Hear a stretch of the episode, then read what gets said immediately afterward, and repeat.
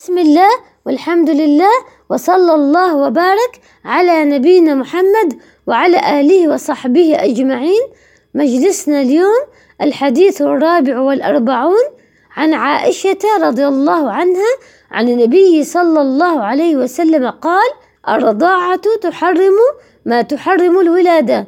خرجه البخاري ومسلم ومن رواية عمرة بنت عبد الرحمن أن عائشة رضي الله عنها زوج النبي صلى الله عليه وسلم أخبرتها أن رسول الله صلى الله عليه وسلم كان عندها وأنها سمعت صوت رجل يستأذن في بيت حفصة فقالت عائشة يا رسول الله هذا رجل يستأذن في بيتك؟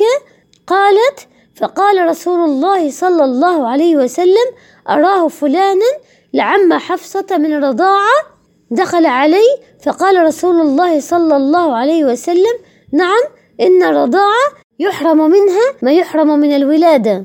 أنكرت عائشة أن يستأذن عم حفصة عليها لما اعتقدت أنه ليس له رتبة من العمومة التي يستحق بها الدخول عليها ولعله كان عما لحفصة بمعنى أنه كان أخا لأبيها من الرضاعة فلما رأت النبي صلى الله عليه وسلم لم ينكر ذلك سألته عن عم لها كان في مثل درجته فعلمها النبي صلى الله عليه وسلم أنه لو كان حيا لدخل عليه بمثل ذلك السبب.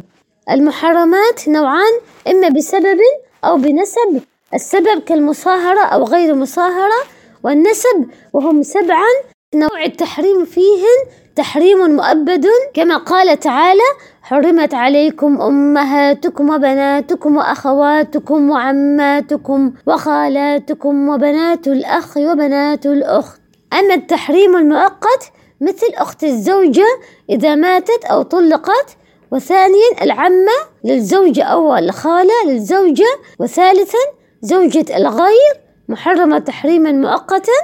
رابعا من عنده أربعة زوجات الرضعات التي يحصل بها التحريم لابد أن تكون خمسا فأكثر معلومات كل واحدة مستقلة لما ثبت في الصحيح.